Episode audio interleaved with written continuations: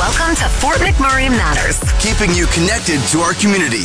brought to you by Cooper and Company Law Firm and Fort McMurray Orthodontics on Mix 103.7. Hey, good afternoon. Sean Crates for Fort McMurray Matters. Pleasure having you here. We have the one and only Mayor Sandy Bowman joining us over the phone. Mayor Sandy Bowman, thank you once again for taking the time today. Thank you. Good to see you. Good to be on here this morning. Beautiful day. Yeah, absolutely. Hey, Arctic Winter Games just finished up. Uh, the last time we chatted, we were kind of talking about how excited we were that they were finally starting to roll in. Now that it is done, we've kind of had some time to breathe. What did you think of just everything coming here? Overall, it was it was amazing. It was an amazing experience for for us as a community. It was an amazing experience for the athletes, the coaches, and all the visitors and dignitaries from all over uh, the northern hemisphere here. Uh, one of the biggest things I got back, I've, I've traveled, went all over the municipality, different events, and meeting different uh, athletes from everywhere, and and their, their parents and uh, dignitaries and coaches, and they were blown away with the facilities we have and what this community has to offer. Um, it was an amazing experience all over. Um, and one of the big takeaways was just uh, all the athletes and coaches and dignitaries. They're what they seen as the, the people that are in this community. Um, they couldn't believe the diversity in the community and uh, the genuine uh, goodwill in the community. There was lots of stories of people taking walking from uh, Mc- McDonald Island downtown to go down for a bite to eat, and just random citizens stopping with a minivan, picking up a whole team of athletes and driving them around town they need to go um, driving people to the airport just randomly. Like it, uh, just the acts of kindness like that. Really, it was a proud moment to be the mayor in this, in this municipality during the, the games for sure. And just like seeing, hearing like good feedback and seeing kind of the success of it. If I know, I think the last time we hosted was roughly 20 years ago. If say another games were to come along, um, just seeing the success of this one, would you potentially offer up the RMWB again for another type of games? Oh, absolutely. I think uh, we we could do this every year. I think uh, we have the we have the capability. We have the facilities for it. Um, and as we're known across the world as uh, for oil and what's in the ground, uh, we have the ability to host pretty much any kind of event, and we've done in the past, and we continue to do, and we continue to set the bar for other communities and what they can offer. So um, we're always open to hosting these events and we're good at it. We do an amazing job. We have the social profit groups in the community. We have the staff. We have the volunteers. Um, we have the facilities, and uh, we have the drive for it. It's uh, something we enjoy doing. I feel as a community, and and it really showcases us to not only the rest of the province, but the rest of the country as the place to hold sporting events. No, totally agree. Yeah, just kind of seeing it, it was cool seeing just like all the volunteer jackets around and everyone just coming together in the community to just uh, make the event flow as smoothly as it could. Yeah, absolutely. It was a great event, and and like I said, we we just gained 2,000 ambassadors across across the world that are going to go back and tell their communities. Um, and I actually made a good friend, uh, the former Prime Minister of Greenland. Uh, we spent a couple hours talking about um, hunting and uh, hiking and that sort of thing. So, and we're still in communications now, and uh, it was great to make those connections and make some new friends. Yeah, that's incredibly neat. So now we have a little time to breathe here, but then right back at it. I want to say next week, Winter Play is gearing up. Uh, what can you say about Winter Play coming and happening again? Shootout on the Snye, the whole thing.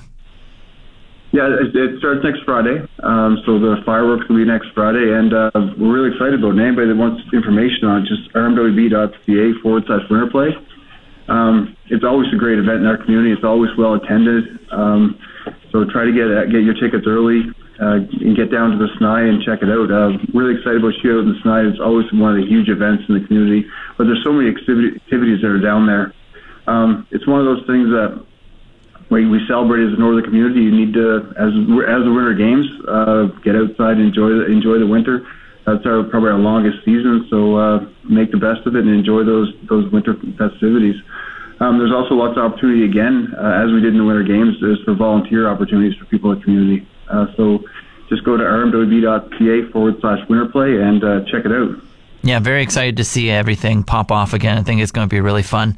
Uh, but now the the nitty gritty. Let's get down to it. Council just happened the other night. One of the main things I see on the agenda here is just a progress report on what's going on with the revitalization of downtown. Uh, what did the report all say that they're doing? Yeah, the report is pretty in- inclusive, um, but the Downtown Revitalization Advisory Committee does amazing work, um, and it's not just about the bricks and mortar we do with our um, our DRIP program, the Downtown Revitalization Incentive Program, which um, in itself has put over 30 million into the downtown economy. Um, but it's a lot of other things that are involved with, as we've seen in the presentation last night, um, and we're really thankful for what they've done. But it's different things like just uh, accessibility audits, um, so people can access different things. Spring street sweeping and graffiti removal, which always tends to be a huge issue in our downtown. Um, the downtown policing priorities.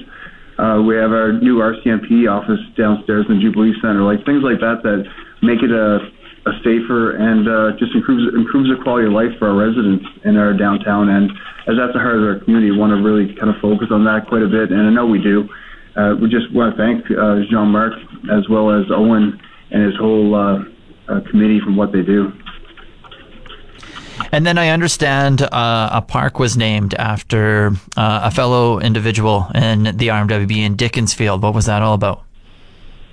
Yeah, that's uh, Lauren Stemmen, a young lady that passed away of cancer. And we've got a lot of public engagement, and we thank the uh, Community Identification Committee for um, putting this forward. Um, a lot of the community is writing emails and phone calls and text messages, wanting to do something for Lauren and her family. So, like, we know that nothing can take away from lo- losing a loved one like they did, but we just really hope that this park is in Lauren's memory and that uh, it's a place where the kids can get together and play and then really reflect on on what she was for the community and all the great things she's done. I mean, we heard last night all the things she was involved with. Uh, just an amazing young lady, we really hope that this is some place people can gather and her legacy is uh, always remembered. And we really want to thank the Stemmen family and uh, her mom for coming into the council meeting last night. Uh, that's really special. Where's the park located again? That's in Dickinsfield behind Sister Mary Phillips School, um, which is a it's a huge area, park and a lot. And right now, a lot of kids in Dickinsfield kind of conglomerate there, and and it'd be nice to that park to be uh, set up so it's, it honors her. And I think you're still gonna have the kids come in there and families sitting there reflecting it, and it's to be a, a great spot to uh, to honor her and her family. Amazing to hear. We're just going to take our first break on Fort McMurray Matters, and we'll get back to part two with Mayor Sandy Bowman and an update on council. We're back to Fort McMurray Matters. Brought to you by Cooper and Company Law Firm and Fort McMurray Orthodontics on Mix 103.7. And we're back here on Fort McMurray Matters. Good afternoon. I'm uh, joined over the phone with Mayor Sandy Bowman, and we're just talking about council the other night. And then another item over on the agenda was for, I think, up in Beacon Hill, Reflections Lookout. Uh, just some new options were presented with just like money changing since it was presented, that type of thing. I think that's how I understood it. Yeah, um, it's a very important project that was brought forward uh, by the community, and we definitely want to get it right. Uh, so as we look at um, the cost of inflation, as we look at cost of living just ourselves, we go to get gas, go to groceries, we all see that. So we want to be fiscally responsible in any project we do. So we want to make sure we're being fiscally responsible, but at the same time, putting in the proper things that need to be in that park, um, so that it's honoring the family, and is also creating a, a, park space for the community of Beacon Hill as well. Um, so we really want to recognize the elements of the Reflections Lookout, but also want to honor the kind of the historical impact the park's going to have. At the same time, honoring Emily Ryan and the Ryan family and the Hodgson families, and all everything that's put into that into that park. Um, it's also going to create a green space that's needed in, in Beacon Hill because uh, when we do our parks overview, Beacon Hill's is underutilized, so we want to definitely do that for the community as well. And so last night were just uh, like were options presented, and did you decide on one, or did you kind of move forward with a couple, or what all what all happened? That's what we've done. Uh, we have pro- provided with three options from administration, and we kind of landed in between some. So we've asked administration to come back. Uh, what we wanted to do is a little cheaper option than first uh, initially brought forward uh, to be fiscally responsible, but at the same time, we wanted to add some elements to make sure the park is accessible. Uh-huh. Um, that's something we want to make sure all our parks are in the municipalities, make sure they're accessible for everyone, uh, no matter if there's a disability uh, at all. Any kind of we want to make sure those parks are accessible for individuals um, as we, especially as we open. And just a note for the public that phase one is already open to you. There is a walking trail there now. People can go check it out, take a walk uh, anytime, any time of the year. So it's uh, it's a beautiful lookout area in Beacon Hill. So if anybody wants to go now, they can go check out phase one at this time. The, the, what we just talked about last night was actually the combination of phase two and phase three. Oh, okay. And then is there a rough idea on just like future council meetings when that could potentially be decided? Oh, it definitely it's going to come back in the future. I would think it would come back pretty soon. Um, I'm thinking the next council meeting or the next few months because um, I think there's just some minor changes we want to make to it. Uh, being like I said, the only really change we want to make is uh, go with the the middle option, the middle ground, uh, but at the same time adding accessibility options in, into that park. Cool, cool, cool, cool. Uh, anything else on the agenda that I might have hopped over here that uh, you want to highlight from council? Oh, it's uh, basically it's uh, one of we have our we are the top 75 employer. Um, just announcement that we made a few a few weeks ago, and that just goes and really proud of that to see that coming forward. And one of the things we take from that is that um, the RMWB itself, as an organization, wants to take care of their employees. And just keep in mind all the time that the employees are the residents. We have we employ so many people in this community that landing at the top 75 really means a huge, uh, it's kind of a huge feather in our cap, and uh, it's something we're really proud of. Yeah, and the shadow for that is really uh, out to all the great staff and the CEO for making this an inclusive uh, culture in our community. I like the sounds of it. Big congratulations to you, and big congratulations uh, to everyone that's working within the RMWB and calling this place home. I absolutely love it.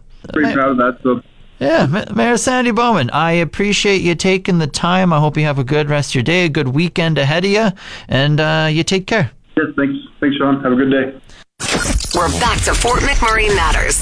Brought to you by Cooper and Company Law Firm and Fort McMurray Orthodontics on Mix 103.7. And good afternoon. It's Sean Kreitz on Fort McMurray Matters. Now I'm joined over Teams with Adam from ATCO. Welcome to the show. First of all, what do you all do for ATCO? Myself, I am a construction supervisor for ATCO Electric, focusing on transmission line construction.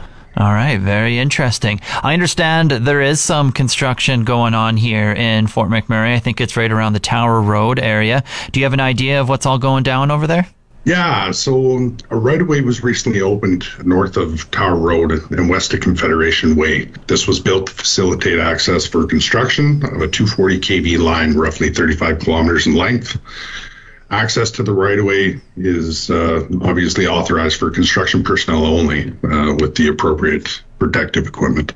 And do you know if anyone can turn on our Tower Road at all, or is it all marked off due to construction that you guys are doing? Tower Road itself can be accessed. Um, it's the uh, access into the Thickwood substation in which we're we're asking everybody to kind of watch where they're going there.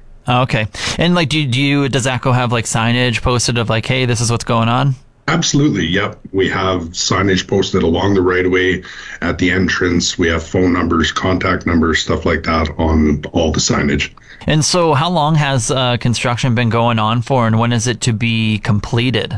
The construction started back last winter, back in 2022. We're constructing this line over two seasons just due to the access restraints. Much past that, we're hoping to have the line constructed by the end of April.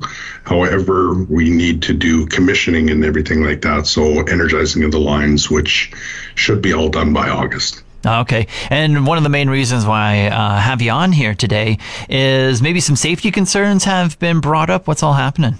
Yeah, so ATCO is requesting the members of the general public to avoid the right of way and surrounding construction site until August 2023, just to ensure their safety as well as the safety of personnel and the workers that are on site. Active construction sites pose significant safety hazards, risks, and danger to the members of the public, including heavy equipment operation and material transportation. And so, just so I can get like a better visual, are you working like right on or right beside Tower Road, or is there a little off type of thing? It's a little bit off off the beaten path of, of Tower Road. It's roughly about a kilometer off of Tower Road. Mm. There, there's trails that lead to the right of way all over the place up there, and we're we're just asking everybody to be cognizant of that. Have things been happening that is interrupting the construction site?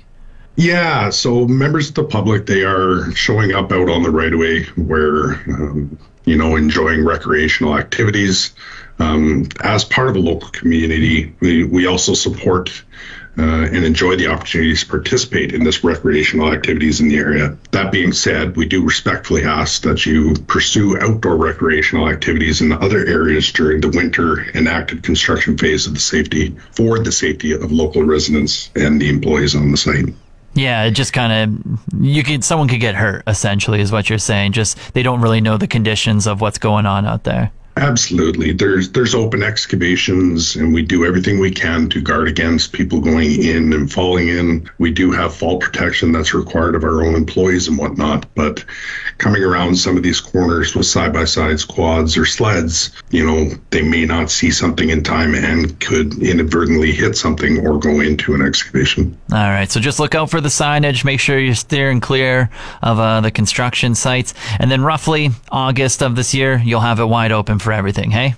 That's correct, sir. Awesome. Very cool. Anything else we haven't touched on, whether it's in terms of ATCO construction site, anything in between that you want to add? So the the intention of the line is Suncor is feeding electricity back out onto the grid, and this line essentially will be utilized to capitalize on that. So they pump back into the grid from the Suncor site to the Thickwood site. All right, that sounds pretty groovy. Anything else? No, I, I think we touched base on, on pretty much everything. And obviously, we do thank you for everybody's cooperation, understanding, and assistance to help ATCO maintain a safe construction site for the duration of the project. Cool. Well, we Sorry. appreciate you. No, we appreciate you informing us on just the safety concerns that have been happening, what the line is going to be used for, and just the, a rough timeline on when we can expect it to be completed. We appreciate the knowledge, Adam. Absolutely. The end of another edition of Fort McMurray Matters. Want a copy of this episode or any past episode? Download the podcast at mix1037fm.com.